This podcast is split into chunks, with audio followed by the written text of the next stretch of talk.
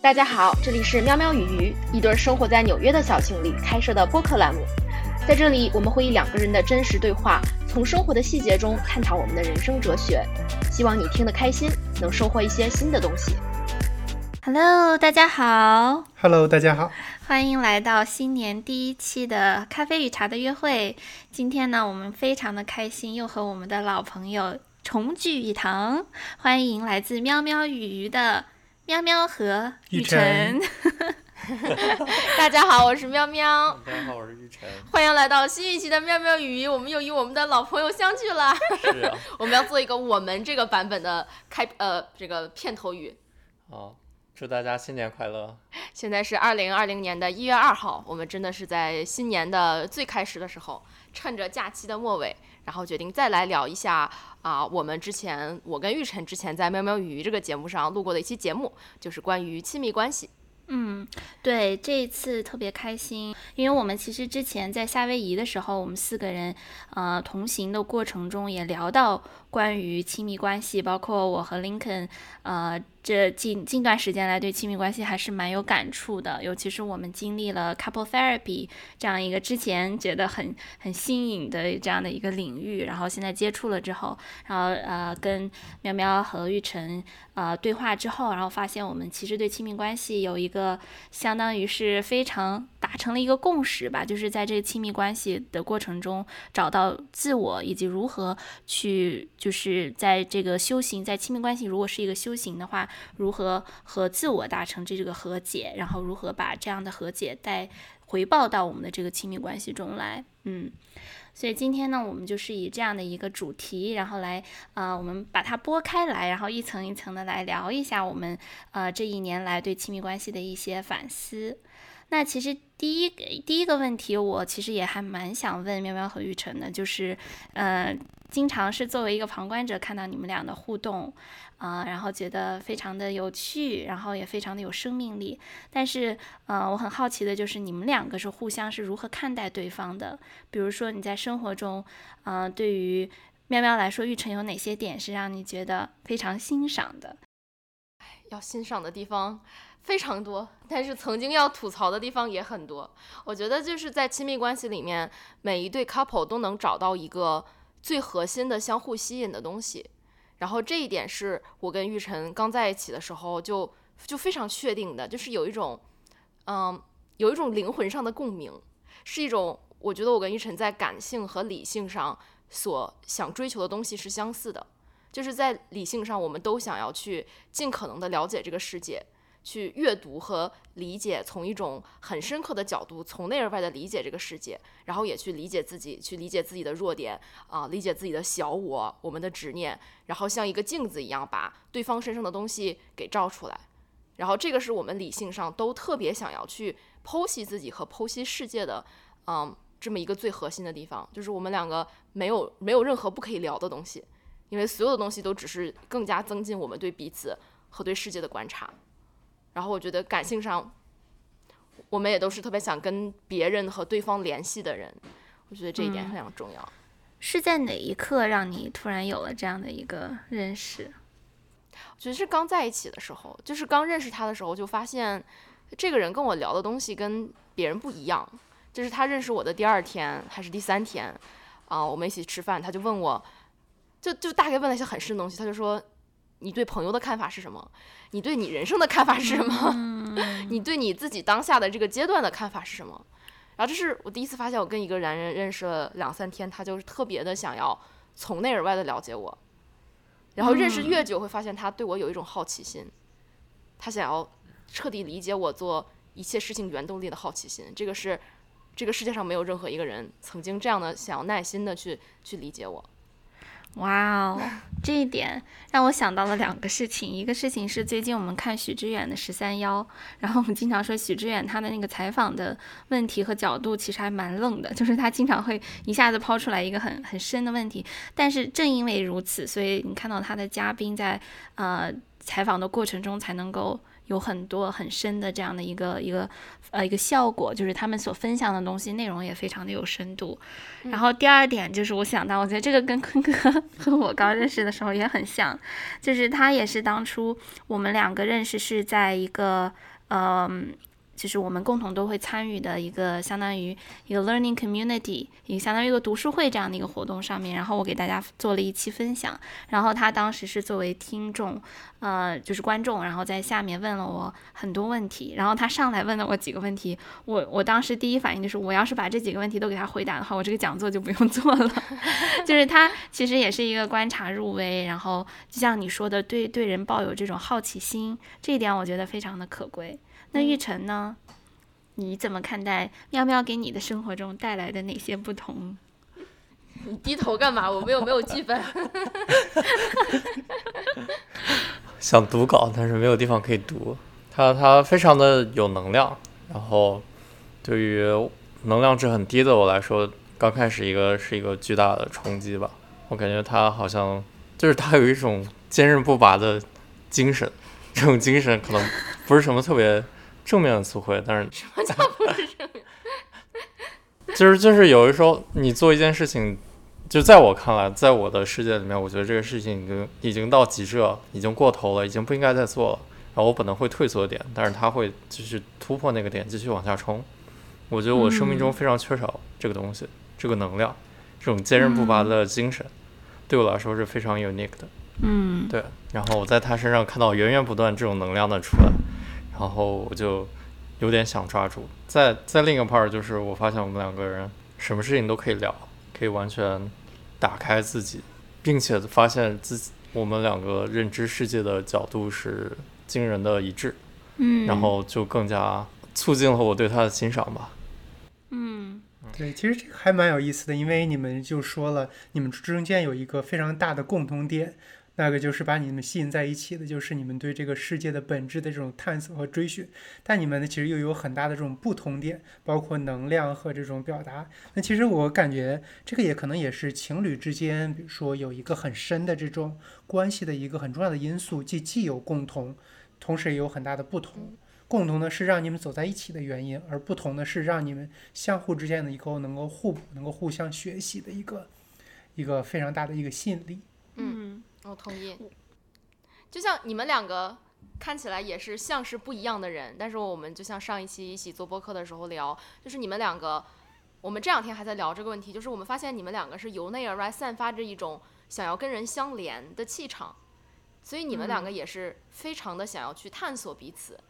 然后再以探索彼此为基点去探索身边的朋友。然后就是这一种在情侣之间特别真诚的沟通，就是一定要把之间所有的那些让我们觉得能量不是很一致的问题都掰开了揉碎了，用感性和理性的方式去把它理顺。就是这种两颗心特别特别想要走在一起的这种啊渴望，我觉得是我在你们两个人身上看到的。即使你们一个非常感性，一个非常理性，但是都有一种想要与彼此交流的沟通的那种非常非常真诚的爱在里面。嗯，所以其实呃，我这个就让我想到，因为看观察你们两个，好像更多的就是，嗯，就像刚刚喵喵说的，就是你俩是都是比较偏理性的，对吧？就是两个人都会从一个理性的角度，或者说从这个知识上去来分析，然后去看待身边的这个世界。然后呃，对于我和坤哥来说，我觉得坤哥相相当于是，呃，我觉得跟你们两个都比较的相似。但对于我来说，我是一个纯感受派，所以在生活中，有的时候一开始我我觉得我能和坤哥这个互相吸引走到一起，恰恰是因为我看到了他身上这个理性的光辉。照耀了我，但是中间我们也 struggle 过一部分，就像刚刚开头我有提到，就是我们两个之所以去做这个 couple therapy，倒不是因为我们这个 relationship 这个关系发生了任何的这种重创啊，或者是有任何的这种很大的问题，其实就是在我们日常的沟通过程中，有的时候我会 struggle，我就会觉得啊，我我可能沉沉浸在我线下的这个。这个 moment 里面，然后我有很多我想要表达的，但是我的表达是比较意意识流的这种，就是我比如说我会呃更加趋向于分享我的感受，然后坤哥呢可能他听他接收到了我的感受，但是他瞬间会反应到说 OK，如果你表达的是一个问题一个 challenge，那我们来面对它，我们来想一想解决办法。就他可能会一下子会跳到解决方、解决解决办法这个这个呃角度，然后有的时候我就会很很抓狂，我就会觉得啊，那 那个不是我想要谈的。我很好奇，你们有没有遇到过这种状况？就是两个人可能想要沟通的角度不太一样。对，或者说是当一行一首诗遇到一行代码。我们两个都是代码，就是我们我们之间的。呃，struggle 在于我们太理性了，就理性到最后会发现，就我们肯定也有陷在情绪啊，我们肯定也有陷在情绪里的时候，但是现在情绪里我们会用啊理性来疯狂的攻击对方，就是我们两个人都觉得自己做的是对的，并且能够从一万种方式来论证我为什么是对的，这就导致我们两个经常在沟通的时候，其实两个人都带着情绪，但是我们没有去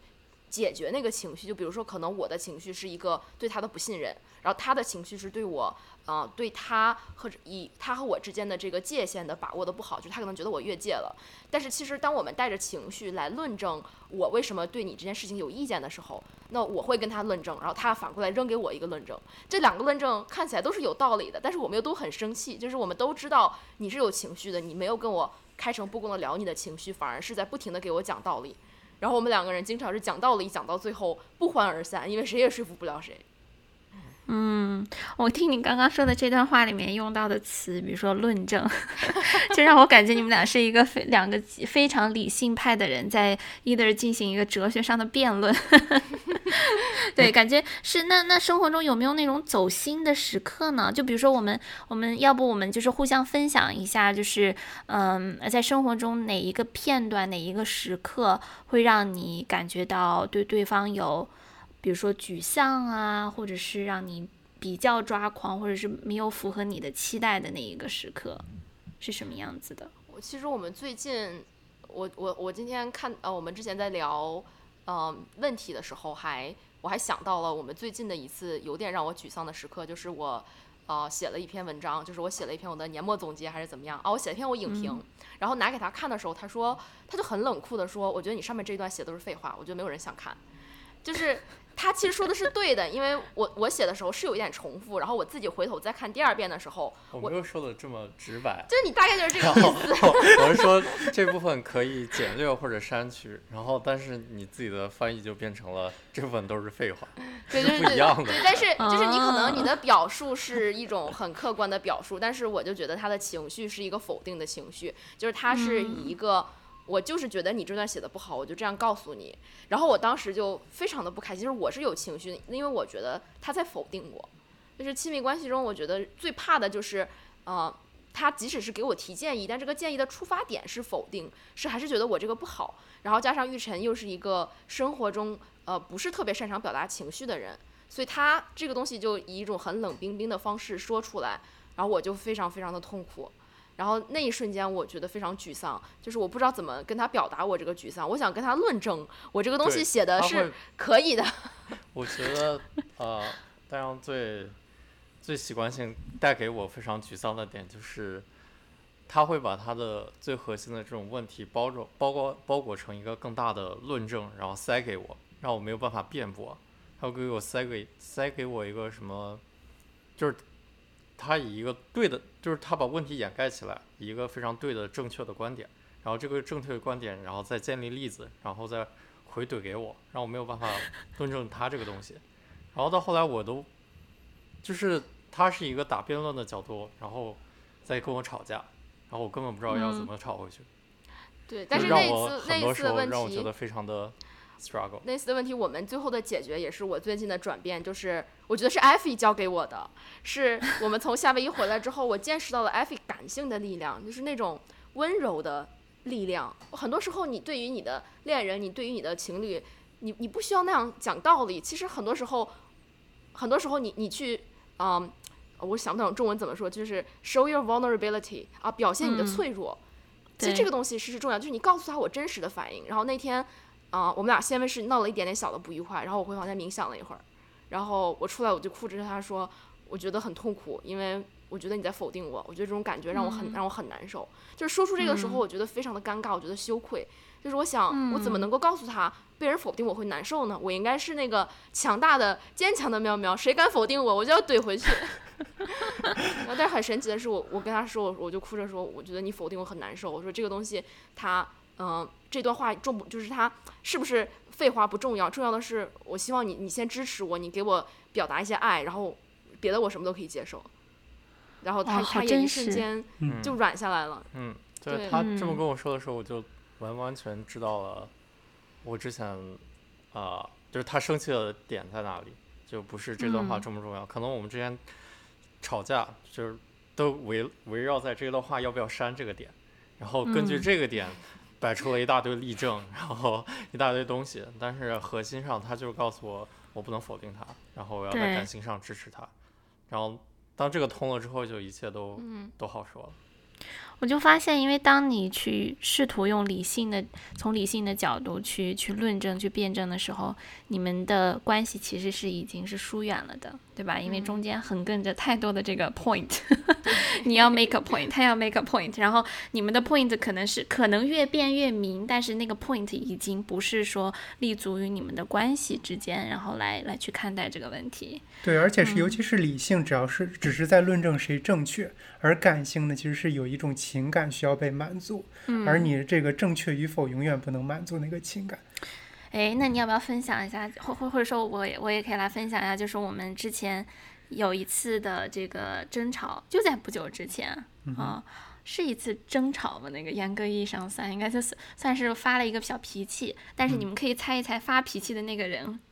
他不是感性的我，居然是理性的坤哥。哦，特别的震撼哦！我看了一部剧，最近看叫《嗯鹤唳华亭》，是我认为最近他就是整个从制作啊，从这个表达的他的整个的这个世界观、价值观，我觉得是美轮美奂，就是他他真的是目前我能看到的影视剧里面的一部佳作。然后我就。不停的在就是跟他去讲这个事情，跟他去输出。然后，当时坤哥就直接他的反应就是说啊，那呃，他的数据是什么样的？他就问了我一系列很客观的问题，然后说制作工期是什么样的，投入是多少几个亿，然后有多少人看什么什么的。然后我，但是我就跟着回答，我说 OK，他感兴趣放呀我就跟着回答。但是突然后突然他就说，他就说，哎，所以吧，他们应该这种就不会成功的。然后像这种制作精良的，然后就就不会成功。哦，然后没有没有没有，我只是说他那个没有成没有足够成功，it is bad。Anyway，反正最后呢，就变成给我的感觉就是他在否定我的品味，对吧？就我把这个事儿就很容易，是不是这个事情就就上升了？我就、我当时就非常的崩溃，我就整个人就是就木掉了。我我记得我还在刷牙，然后我就停止了刷牙，然后我就很生气的就开始跟他，就就像像你们之前说，就开始论证说为什么。这个东西它我们不能叫说 it's bad，就是他做出了一个好的作品，你怎么能说它是不好的呢？虽然从商业角度是不拉不拉不拉，然后我们就进入了这种无休止的理性的这个这个呃下坡路吧。然后到到最后的时候，我记得当时呃坤哥就就有一点愠怒了，他就说：“那你到底想要我怎么做？”然后我就哇的一声就开始哭，我说：“我只希望你 acknowledge，就是认识到我喜欢这个东西，然后就是肯定我。”然后坤坤当时就是。我我忘记了你你表达的，就是他他一下子也是被困在他自己的那个情绪中，他发现他用理智也不能够去完整的表达他的观点的时候，然后他当时就开始很很气愤的拍拍了自己的大腿一下，然后就开始跺脚，然后就开始啊就把他的那个想法就喊出来，然后我当时那一下。我是我是一是很震惊，因为我从来没有看过坤哥发脾气，因为你们了解他的话，他平时是一个很书生、非常温文尔雅的一个形象，然后看到这样的一个人，感觉好像拿出来一把枪，就是那种武生一样的开始舞枪。我当时第一是震惊，第二我就乐了，然后我就特别的开心。然后我当时我就觉得哇，太棒了，我终于看到他有情绪的表露了。然后我当时就把这个事情说出来了，我就说我说我说其实像你刚刚这样跟我发脾气，我很感动。然后我们俩就抱在一起，就开始就就陷入了那种感动的情绪里面。对，然后然后突然间好像聊的那个事情，像刚刚我们半天都没想起来聊的什么，其实聊的事情已经不那么重要了。然后就发现，其实对我来说最。就是虽然那个时刻是我很沮丧的，我觉得好像他没有站在我的立场想问题，但是同时又是让我很欣喜、很感动的，是因为我看到了就是这种情绪，这种嗯，包括这种 energy，就是你让它上升到一定的程度，然后它表露情感的时候，也是就像苗苗刚刚说的，表现出了他脆弱的一面，然后他那一面就被我看到了。他前面所讲的那些理性的东西，都是在给他自己包一层茧，把他自己裹起来。然后我又不想就假装不看不听的那个呃状态跟他在讲，所以他暴露自己的时候，我反而会觉得那一下子就让我就是心里就是生生出了这种。呃，惺惺相惜的那种感觉。然后后来我们两个在情绪平静下来之后，然后他会呃问我，他再次问我说：“那你现在需要从我这里需要什么？”就我觉得特别好的一点就是坤哥他能够非常真诚的，然后问，就是每一次都会和我反复的确认说，在这个时刻你到底需要什么？因为很多时候需要学习一下的，来 取取经，快点，认真认真聆听。没有了，对，就是他一开始问我这种问题的时候，我一开始会，我我想象一下，我以在以前的这种情侣关系中，我可能会觉得，那我想要什么，你还能不知道吗？或者说，我就进入冷战模式，让对方去猜我想什么。后来发现真不知道，然后我就问你需要什么，然后他说我就需要你在那听一下，然后 acknowledge 一下，然后当时我就镇住了，我说就这样，猜猜。对对对，就这就这样，OK。对，然后我说，其实我就想让你稍微好奇一点，然后就是问一下我喜欢他，然后他是一个什么样子的类型。哦，他一开始以为是说想让他也把这个电视剧看一看，都看完。然后他说我哪有时间，我每天这么忙。对，就反正就是陷入到他自己的那个世界里面。所以这个就让我想起来，就是其实，在情侣的这个关系过程中，有的时候我们是很容易就是。被自己的这个小我所征服，就是就像刚刚苗苗说的，我们想要拿一个观点去跟对方的观点去碰撞，但其实这个观点并不代表我们本身，这个观点只是在那一时刻，那个小我想要去赢赢得对方的尊重也好，关注也好，whatever。但是，当我们的出发点如果是从关系这个角度出发，就比如说我现在的下一秒的反应，到底是为了。维护我小我的正确性，还是说为了让我们的关系走向更好？我觉得会就是生发出完全不一样的这个这个反应来。对，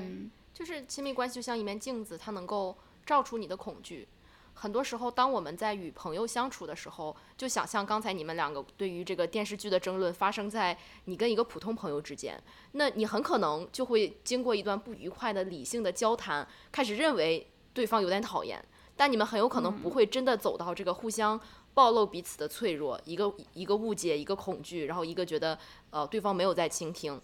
但是亲密关系能够给我们最大的值得我们学习的地方，就是很多时候你跟另外一个人建立起一段真诚的关系，前提是你愿意展露自己的恐惧，你愿意告诉对方，我就是会因为你的话感到受伤，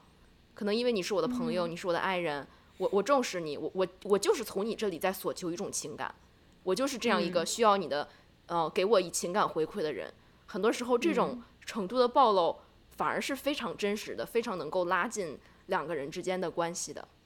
对，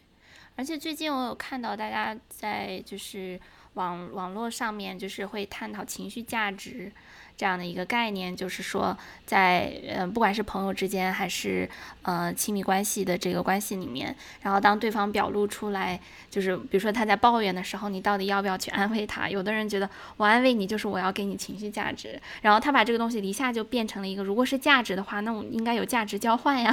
对，就是我给你的情绪价值，我会得到什么回报呢？就一方面我会觉得哇，这是一个把一个非常本来一个呃可以很温情的这样的一个呃是。事情从上升到极端的理性，就是价值的这种互相的替呃交换的这样的一个层面。但另一层面，我也在想，就是很多在亲密关系中，其实我们是存在这样的一个价值的这样的一个交换的动态的过程的。就有的时候，可能我们自己也并不知道，就是比如说两个人在互相之间，一个人总是那个情绪的发泄方，然后另一方如果总是 placate，就是要想要去关心他、安慰他，时间长久的话，这个关系也不平衡，就是这。这个情绪价值肯定是一方给的太多，然后另一方没有收到很多，或者说没有就是接收到同等的价值的话，可能这个关系的天平也会发生倾斜。我觉得我们两个之间在情绪上肯定是我表达情绪多一点，然后玉晨是他从来不会主动说他需要什么，就他是一个情绪上非常自给自足的人，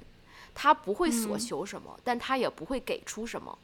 我觉得这一点就是，就是你很多时候你需要从你的伴侣的那个情绪的呃 profile，就是他这个个人情绪的嗯图谱上来去思考他是一个怎样的人。就是我是嗯一个对情绪有很多的需求，我需要他满足给我的安全感，给我的支持，但我也会给他很多，我会经常毫不吝啬的去表达我的爱。然后也是，我觉得这嗯也是我跟玉晨非非常搭配一点，就是他完全愿意做一个接收器的状态，但是他也不会提供什么。但是很多时候我就会发现呢，对于他这样的人，我们是有很多地方非常的合得来，就是他呃在情绪上的需求很少，然后我可以我完全可以超出他的满足的需要，但同时。啊、我也需要跟他更明确的去讨论这个最底层的价值，就是我需要他给我什么。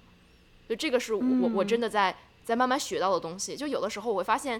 你的小我会把你的情绪上的需求包裹成一个别的东西。就比如说，我之前我们两个在亲密关系的播客里聊过，我对他有很多要求，比如说我要求他早起，我要求他不要打游戏，我要求他去啊、我我要求他去自更加的自律。但其实我发现我对他的期待，其实是我自己的一个恐惧，是我对我自己的生活不够完美的恐惧，因为我觉得他是我生活的一部分。那其实我更需要的是让他看到我是一个恐惧的、脆弱的人，因为我就是这样一个奇怪的、充满了执念的完美主义者。我总是在要求我自己和要求我身边的人，我会让他看到我是很脆弱的，我就是需要人来满足，就是我需要人来满足我的这个小我的这个恐惧。其实你怎么满足我不重要，不一定是我告诉你的，你今天要把地拖了，你你今天要早起。就很多时候他可能在我没有要求他的情况下，自己去把碗洗了，他就会满足一点 我的这个恐惧。就所以很多时候，我觉得更有效的沟通方式，既然已经是亲密关系了，你应该去暴露自己的小我，去告诉对方你的恐惧是什么。然后当对方真的理解你，很真诚的理解你的时候，他可能更知道他要怎么去满足你，不一定是你曾经想象的那个方式，是他在理解了你之后以爱的方式。去去很神奇的满足你，让你就不用永远处在焦虑之中，觉得我的需求没有被满足，我要给他提要求，因为他会更知道你真的需要的是什么。嗯那玉成，你觉得在这个你们俩的这个亲密关系中，你觉得你你是给予的那一方，还是嗯、呃索取的那一方，还是就像大喵说的，你是自给自足、我觉自产自销？我觉得，既然作为亲密关系，作为关系，肯定是互相的，就是有的时候可能是嗯我付出，有时候肯定是他付出，就是完全是一个动态的这这么一个过程，取决于嗯每一个我们在一起的时刻，谁到底嗯。需要什么多一点，就是它不是一个不该定义吧，就是亲密关系中谁是能力更多的一方，谁要去帮助另一方，就是假如说你一旦有这种定义，有这种想法，你们的关系又不平等，然后嗯。我觉得很难变成一个比较健康的亲密关系。然后另一点，我觉嗯。得就是我们不要在亲密关系中，啊、以为对方知道我们想要什么，就是嗯我们每当就是我觉得哦，他已经是跟我亲密关系了，他已经是世界上最了解我的人了，他肯定知道当下这一刻我需要什么。但是你这个以为往往是错的，而且往往嗯是当你这个以为不能被满足的时候，得到的是更大的失落，然后以及情感的发泄。对嗯。但其实，嗯，我其实通过观察，就是这一次和呃你们一起在夏威夷的时候，我通过观察，我觉得玉成给予他的这种情绪上的这种照顾的方式是。很很不一样的，就是比如说，如果说面包是一个通过语就是语言表达的这个方面来表达自己在亲密关系中的这个需求也好，还有付出也好，他他有这样的一个表现性。但是玉成的话，他会用其他的形式，比如说有一次我们一起出去，是我和坤哥还有玉成，我们三个人一起出去，然后呃回来的时候，玉成就像变魔法一样变出来了一个礼物送给喵喵。我当时说，哎，我们不是请问参加的是同一个 tour 一起出去玩的，哎，怎么首先你什么时候买的这个礼物？然后其次你买了，怎么坤哥没有任何的表示？这个事情艾比真的记到现在，哎哎，真的，我我都忘了这个事儿，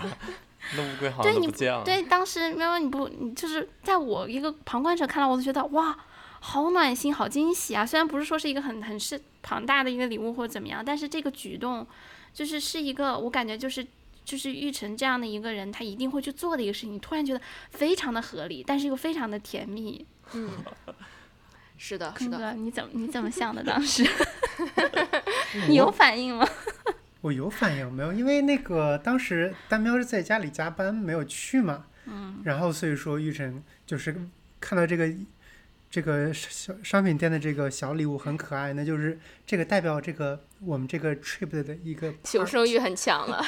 对啊，那比如说我们一起去了，就是我们完整的体验了这个 trip。它就是不能哦，你的意思说这个 trip 本身对你而言，对我们而言就是一个礼物了，对就不需要额外的这个礼物来来加强了。行，fine，我我接受，我接受这个结构。好的，对，所以我我我就真的是觉得，就是每一对情侣他们这种交互的方式都不太一样。就比如说，我这两天也在想，就就是以前的话，可能呃，我我我坤哥吸引我的点，是因为他对很多事情有很多这种理性的表述，然后呃，当然我我也是能够 get 到他的那些那些点，所以也会跟他有一些知识上的这种交流。但现在越来越多的，就并不是说是那些时刻会让我。就是很心动了，对吧？就是虽然一开始是哇，我觉得哇，这个男生非常的有料，是吧？又有思想，然后又很很理性，然后跟我非常的互补。但现在反而是我我我很愿意去观察他生活中的一些小的细节，比如说我经常会看到他不自主的就自己笑了，他可能自己在工作或者看什么东西的时候，他脸上会浮现出笑意。但这种东西它是很细微的，就以前我是不会看这些东西的。就有一次我看到以后，我觉得哇，他笑起来好温暖啊！就他 不都不是在对我笑，很有可能当时他是不是在看一个拍档，一个教授在讲什么，自己笑了。然后就是我我我也没有去追究他笑的点是什么，但是我作为一个旁观者，我在旁边看的时候，我突然觉得好温暖，就是旁边有这样的一个人。然后我呃，就是我会观察，比如说他洗碗的时候，然后他的那个体态。就我觉得哇，他怎么洗碗都站得这么直啊，背挺好直。就你知道，就是我突然就不知道为什么，可能最近太闲了，就休息的时候，然后就会观察他这个人本身，而不是把他放在某一个特定的情境下面，比如说，呃，就是跟我讨论一个事情，他发表多多么好的这种观点，或者是他工作中多么认真负责。It's it's not like that，就是他 being 的状态，就是他作为这个人的状态，就已经让我非常的。非常的开心，让我觉得哇，我身边有这样一个让我很有安全感的一个生命体，我觉得就很很很珍贵，对，所以就就就让我觉得，如果把亲密关系看作是一场修行的话，我觉得这场修行中，它最困难，但同时又最 rewarding、最值得的时刻，就是你如何就是 completely 就是进入那种忘我的状态，就就去就去观察你的伴侣，就去看他时时刻刻他作为一个人他的这种动态。其实真的是会让我进入一种，对，特别特别，就是可能会以前我们还会比如说呃一起冥想啊或者什么的，去刻意的去营造那种 connection，就是这种连接，或者一起讨论、一起看一个剧什么的。但现在我觉得我都不需要这种外界的连接了，我如果想连接，我就直接看他，就看他，直接在旁边，而且尤其 是太美了，就是他没有再注意到我的时候，我去看他，我就会觉得特别棒。有的时候以前我还会。烦他，就有的时候他穿那个衣服，我觉得啊，这衣服穿太久了不好看。然后今天我就看他那衣服上面有一个洞，我都觉得好可爱，这个衣服都 就会会会有这种这种状态。哦天啊，这种感觉真的很美。我我其实最近也有类似的感受，就是我发现亲密关系它时刻在提醒你如何去爱一个人，就是他时刻在提醒你，你被这个人吸引，其实不仅仅是最开始他身上那种很强烈的特质。因为最开始在我们进入一段亲密关系的时候，我们往往对这个人有一些想象，比如说你觉得坤哥的理性，然后我觉得啊玉晨情绪上的这个稳定性，就是你会有一种整体的这么一种想象。然后但是接着你会发现，哦，这个人其实生活中是有些地方没有那么符合那个想象。那这个时候你可以要么以一个恐惧的视角去想啊，这个人跟我想的不一样，怎么办？我我想的根本不是我曾经喜欢的那样。那或者是你以一个爱的视角，就是你会发现。你是在跟一个全方位的、呃，活生生的有自己的恐惧、有自己的爱、有自己的执念，也有自己非常美好的一面的一个人去联系。就是你是真的对这个人的爱能够到达那种很深刻的联系，到你意识到你自己的判断、你自己的喜好是不重要的，你就是想去了解这个人生命中的每个地方。就是玉晨，昨天我们跟啊在阿菜家里面玩的时候。玉晨给我们做了一碗炸酱面，然后他做炸酱面的时候，我就去看他，我就发现，因为我们家玉晨主要是玉晨做饭嘛，我就发现我以前从来没有观察过他做饭的样子。他做饭的时候特别特别的认真，就他也不听歌，也不看东西，他就是他就是很认真的把那个面熬，把那个酱熬好，然后把那个面煮好。然后就第一次觉得，哦，原来以前家里每一顿他给我做的饭都是都是这么的认真，我就觉得他好耐心啊。然后我就说，我觉得，哎呀，你给我做面好耐心啊。他说，你你做肉酱就是要耐心啊，你要有耐心，你才能把饭做得好吃。就是那那种感觉，就一下子就击中了我，因为我是一个很没有耐心的人。然后我就感觉他那句话不是在说面，他也是在告诉我，就是说，喵喵，你不要着急，我知道你生命中有很多想完成的事情，但是你要耐心啊，就很温柔、很温柔的那种感觉。然后我就就那一瞬间，我就就热泪盈眶的，就忽然就觉得好爱他。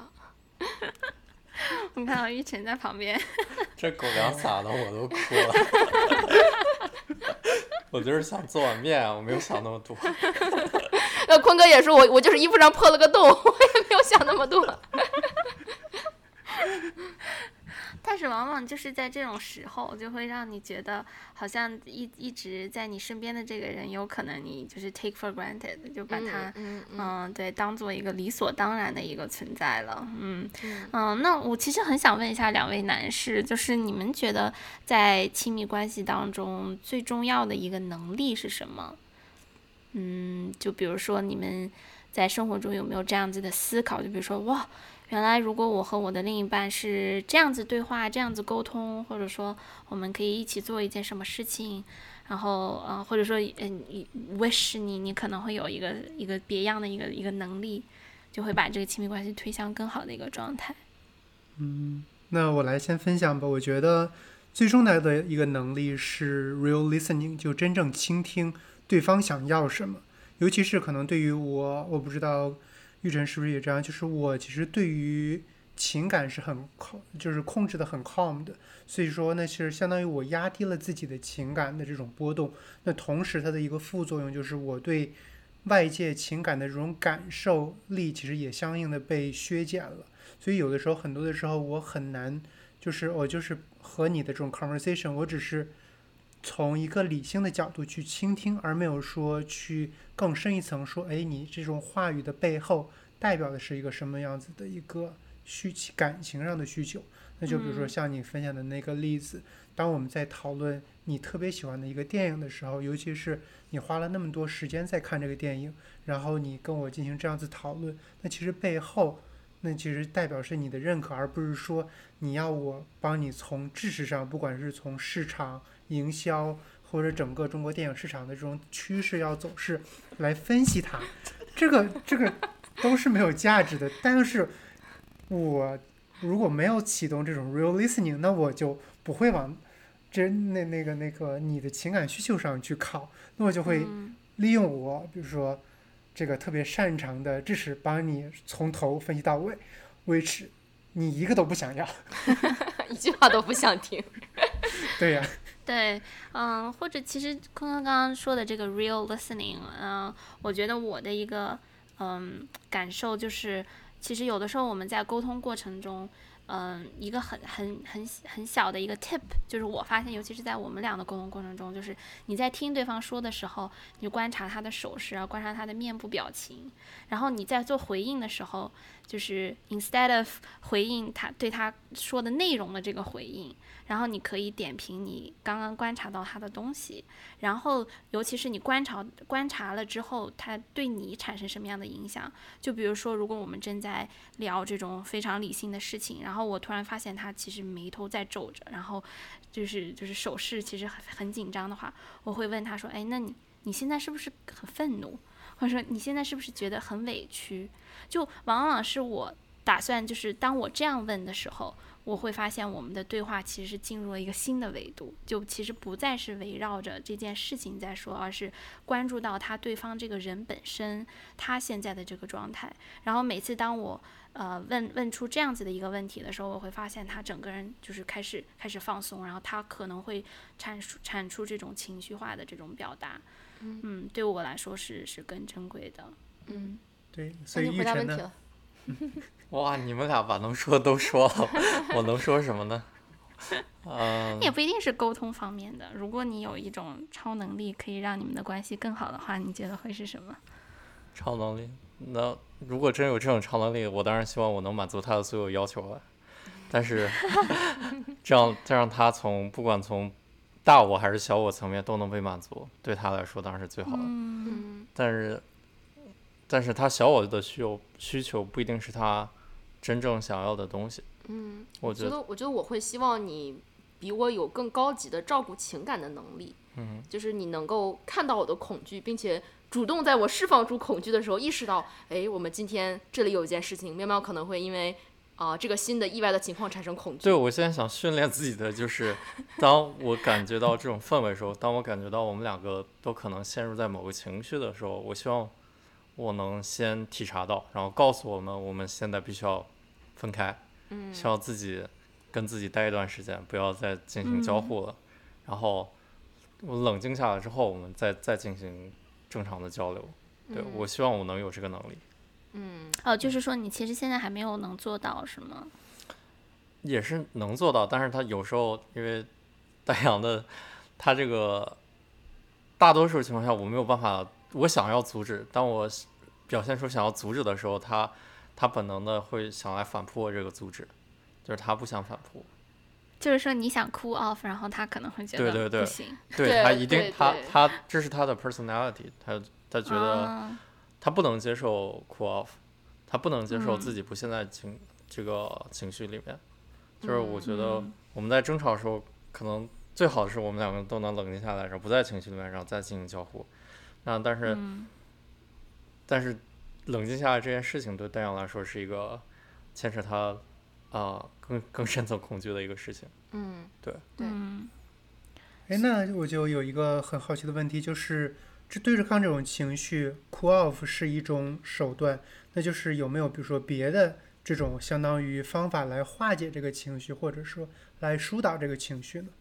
嗯，我觉得肯定肯定是有的。我觉得如果我有像艾菲一样这么强大的共情能力，能看到，呃，我我我非常希望我能有你这样的感知能力。然后我觉得你这个方式也许非常的好。当我们在吵架的时候，我也许就是说你刚刚怎么身体紧缩在一起，你刚刚怎么表现出了这种这种事情。我觉得这可能是一个非常非常好的嗯表达方式。对，但是但我没有，嗯对我希望我能从你身上学到这种能力。哎，没有，但其实你这样子的一个一个反馈，我也觉得有一个东有一个 trick，就是即使你没有看到，然后你也可以说我看到了，然后大家就说，哎，我有吗？然后呢，这样子就可以 转移注意力了。对，就是使更多用一个的时候，trick，记得不要不要去争论那个事儿，因为那个事儿真的不重要。很多时候情侣之间就是要去聊那个情绪到底是什么，你真正的需求是什么。这个东西有的时候你一旦把那个大门打开了，你你其实两个人的那种沟通会很好的流露出来，因为毕竟嗯亲密关系是这是。你跟你在这个世界上最亲密的人，最可以分享你的恐惧，也是最了解你的恐惧和你所有负面情绪根源的人。就是嗯应该生活中多一些这样的时刻，去互相展示彼此的脆弱，嗯，然后去互相治愈彼此的那种感觉。对，而且刚刚玉成说的这个，就比如说在亲密关系中，在某些时刻你你想要 cool off，你想要分开一下，但有的时候我觉得还有一种可能性可以去尝试的，就是嗯，往往在那种时刻，其实是你可能会觉得是和对方。距离最远的时刻，所以你才会想要说我们冷静一下，分开一下，有这样建立一个人为的一个界限，一个 boundary。但是如果我们反其道而行之呢，就是当你觉得我很我觉得我受不了了，然后我没有办法再面对这个人的时候，你尝试朝他大大步的迈一步，然后你握住他的手，就是你最想、最讨厌他、最不想再面对他的时候，你这个时候面对他，然后可能会产生意想不到的效果，因为我试过，因为我就真真真的会有会有有那些时刻，我就会觉得。甚至是那种，就是会觉得啊，disgusted，但这种就这种厌恶的情绪，可能不是说你真的厌恶对方，其实你是厌恶自己，嗯前面可能一长串一连锁的各种反应也好，情绪也好，恐惧感也好。然后当时我记得我做出的一个选择就是，我这个时候，我这个时候我真的想说，如果是随心的话，我就会说你走开，我不想看见你。这个时候我真的不想看见你。但是当时我记得我做出的一一步就是我把他的手拉拉在我的手里面，然后我就盯着他，我就一直看着他。然后我们俩就谁都没有说话，然后可能三到五秒之后，我平静下来之后，然后才进入下面的对话。然后当时我自己在反思的时候，就我我都记得我当时那一刻有一种灵魂出窍的感觉，就是在顶上，然后看着我们俩那个状态，我都能清晰的感觉到我之前是那种特别紧张、剑拔弩张的那一时刻，然后然后突然就就被这个东西就化解了，因为我 physically 物理上的距离跟他拉近了。对，嗯，所以所以我我我突然觉得这个可能也是一个比较有意思的方法。而这且很 Happy 刚才分享的其实是除了自己的那种，比如说厌恶感，其实我觉得亲密关系也是一门镜子，它其实能够照映出就是对方甚至对方都不知道的底层的一个情绪，尤其是这个情绪的根源。其实我之前特别喜欢看一本书，就是《少有人走的路》。我觉得其实亲密关系从浅入深，那就是能够大家一起来去关照，比如说你之前生活中遇到的各种你积累的，而且尤其是你还不自知的这种情绪啊、trauma 啊这种东西，然后来暴露它，然后来一起来治愈它。那有的时候，我觉得情绪这种在这种对抗的时候，其实正是你之前的那种你潜潜藏的、你意识不到的这种根源正充分暴露的时候，抓住这个机会，我觉得，然后大家一起来看、来观察这个东西是什么，然后你为什么会有这个东西，嗯，然后我觉得这个还是蛮有蛮蛮宝贵的一个时机。就像我们这一期说的，在亲密关系中看见自己，啊。真的是看见自己，看得看得明明白白。但我觉得能做到这个前提是双方真的能非常坦诚的沟通。啊、嗯，不是有所隐瞒，而不是也不是想象对方是这么一个样子，或者他想象我应该是什么样子，给双方都不应该有想象，而更多是哦他是这样一个人，我们能沟通才会有接下来进步的可能性。嗯，就不要去逃避问题。就是在生活中你，当你有负面情绪的时候，你的第一反应是逃避。所谓的逃避，就是你不去问我为什么会产生负面情绪，而是去看这个负面情绪使我想要做什么，我要做点什么能让这个情绪消失。你不去问这个情绪哪儿来的，是想着要怎么解决它。就这在我眼里看来就是逃避。我觉得我很大的一个问题就是我非常厌恶别人对我的否定，然后我是一个自己做错了还死不承认的人。就是因为我对我自己的形象有太多的想象，然后这个想象很多的时候是在阻碍我去寻找我真正的自己，因为我提前就先定义了我自己是一个什么样的人，我不能做什么样的事情，我需要别人怎么看我。但这个事情很多时候给我自己造成了很多的限制。然后我发现，当玉晨给我一点点否定，甚至这个否定轻微到他自己都是无意识的时候，我有一些很强烈的逻辑上的理由来说服他，甚至会故意的带着一点点我知道他听了会不爽的话来刺激他。那在在这样的啊、小的交锋过了几次之后，我我就会意识到，哦，这原来其实是我自己的问题，然后是是我自己没有办法忍受别人对我的一点点的否定。然后导致我在用一个恐惧或者是一种逃避的方式来想，你刺激到我了，你刺激到我小我的最厌恶的这个东西了，我要使你难受，我要在这个情绪的驱动下去啊、用一个问题把这个情绪给包裹住。但是平时的话，不会有人这样来一而再再而三的挑战你，就说你你为什么会这样的不合理，为什么会这样的呃做出做出一个完全不符合常识的举动，你到底是怎么回事？但是亲密关系中你，你这样的问题一而再再而三的出现，会真的让你去看自己，哦，原来是我自己的问题。嗯，所以其实听下来，我觉得亲密关系中如果有一项法宝的话，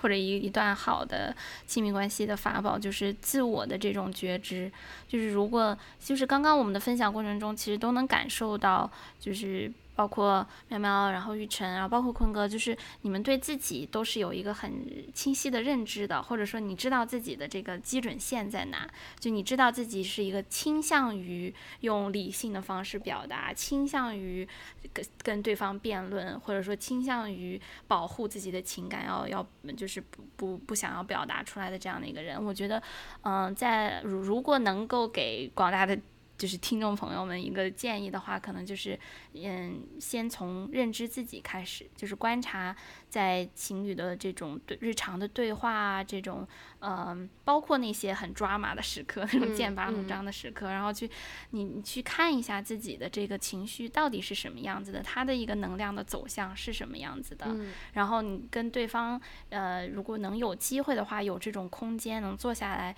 聊一下对方他就是适应的这种沟通方式是怎么样的，然后再有两个人来一起来商讨，看怎么样去弥合这种沟通方式。很多时候可能一时就是嗯一一就是一次两次是没有办法就是达到你想象中那种很很好的效果，它可嗯能是在不断不断的这种磨合的过程中去达到的一个完美的状态。嗯。还有就是，我想到类似的一点是，我们很多时候对对方有一种期待，比如说这个期待可能是一个大的期待啊、类似于我希望他再勤快一点，我希望他呃节节假日给我送礼物，我希望他在对我们之间的呃周末的活动再主动一点，也可能是一个很小的期待，就是我期待我跟他说话的时候，他他他给我反馈。那很多时候我发现，能够最有效的让对方满足你期待的方式，不是先去表达你的需求，而是先想一想我的这个期待的底层的这个逻辑是什么，我到底需要的是什么，我我我的我的内心的恐惧，我的挣扎，我最渴望的那种感情上的安抚是什么。然后就就找一个办法去做一场情感的或者是底层的这个小我的恐惧的这种交换，去真的了解自己的内心和了解对方的内心，而不是想着这个人不满足我的期待，然后他根本就不是我想要的那样的人，这样的生活不是我想要的生活。呃，很多时候我们对对方的期待，其实来自于对自己的期待，对我们所有加注于亲密关系中另一半的痛苦，是源自我们对自己生活的不满足。所以还是要回过头来先看自己。哦，我看到玉成在，就是拍了拍 喵喵的背，然后非常的温柔的 温柔的一面，就是得到做的了，特别好。特别好。对，这个其实就是一种情绪的表达，就是有的嗯时候不一定是你非要把这种表达用很完美的文字或者是用语言说出来，有的时候就是一个 touch，一个抚摸，一个拥抱。对，但是嗯亲密关系的存在，就是我们都知道对方这个人他在内心最底层、最底层的这个逻辑上是是在给我们无条件的支持和爱的，是这种爱嗯。让我们愿意去分享和暴露自己的脆弱，在一起去非常非常开诚布公的探索我们要怎么使自己变得更好，也使我们这段关系变得更好，怎么才能让我们就像两个刺猬一样，他们拼命的想要靠近彼此，但是因为身上有很多很多的刺，所以总是会扎到对方。然后这个刺猬它可能看不见它自己身上的刺，所以我们互相来看一看对方身上哪里有刺，然后为了让我们抱在一起的时候不扎到彼此，我们来帮助对方看到对方自己身上的刺，然后再把这个刺去拔掉。有没有种熬到现在很不容易的感觉？忍受了我这么多年。我我看到你这这么多年变化非常的大，嗯我觉得很很很新奇。就是你现在完全不是我刚认识你时候的那个样子了，嗯但我觉得你有变得更像你自己，嗯，所以我觉得非常的好。把嗯那些不必要的刺都拔掉。对 嗯，所以我觉得最好的亲密关系就是在亲密关系中能真正成为我们自己。他一方面是成为自己，一方面就是因为对方的加入，你可能是变成了你自己都没有想到的那个那个样子。对，如果你是完全是就是充分，比如说捍卫你自己本来就想成为的那个人，而忽略了对方的这个加入可能带来的这些化学反应的话，可能也是会走的比较的辛苦。也是我非常喜欢的一个呃亲密关系大师吧，他叫 Esther Perel，他呃在他也有自己的一个 podcast，他会把他自己做这个 couple therapy 的一些呃就是非常真实的片段，然后做成节目，我就我很推荐，然后大家可以去听。就他经常就会说说，因为在现代的这个社会里面，我们因为这种浪漫主义的这种呃。很多的这种浪漫主义的这些作品也好，然后都会让我们陷入一种 OK，我们呃必须要这个守卫我们的忠贞，就有一些价值观是就好像是这个社会就是 precondition 的。就比如说我们现以前的话呢，男女结合可能就是说，呃，是因为延续后代，或者说因为要保护自己的这个就是财产不流入外人田，就他的其实这种关系非常的简单粗暴吧。但现在呢，因为有了这种浪漫主义的想象，然后有了这种就是我们的这个文化生活非常的活跃，我们对对另一半的要求从之前的这种单一变成了你要是我最好的朋友，你还还要是我的最好的倾听者，你还要是帮我分担家务的人，你还要是在我理性的时候可以跟我这个进行理性思辨的人，你还要是我在困难的时候拉我一把的人，你可能还要在经济上给我一些支持，就等等等等，就这个 list 可以 go on and on，对吧？就是可能我们没有意识到的，就是因为现代生活的这种复杂性，就是表面上好像感觉我们呃真的是要找到那个 Mr. Right 或 Mrs. Right 才能进入到我们生活，满足我们所有的需求，但实际上并不是这样。我们一个人哪有可能有那么多面可以去随时的满足对方所有的需求？就是 virtually impossible。真的是这个样子。我觉得小时候看那些影视剧真的太误导人了。他永远告诉你，这两个人，男主和女主在一起是最困难的，但是在一起之后，冲破了所有配角和坏人的阻碍，他们就不演了，就大结局了。但是现实生活里，你找到一个人往往是很容易的，难的是你跟这个人在一起之后，你怎么去啊、不断的看见自己，让自己变得更好，然后让你们变得更好。它是一个。就真的是一个互相磨平自己身上的刺的过程，所以很多时候不是说你去找一个完美的人，而是你去找一个可能跟你在底层的价值观上有一些长期支持的人，然后你用这个人来让自己变得更好，然后也让他变得更好，然后也让你们两个从一个各自孤单、长满了刺与荆棘的个体，然后变成了一个呃拥抱在一起、无孔不入、能够抵抗所有外界的风雨和痛苦的这么一个结合体。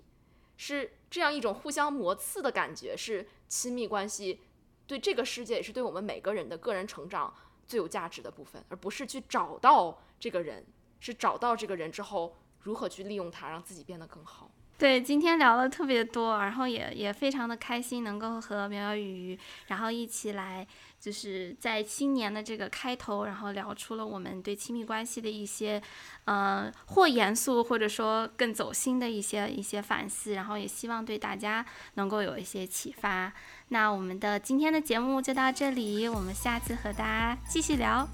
大家再见。再见，拜拜拜新年快乐拜拜，新年快乐！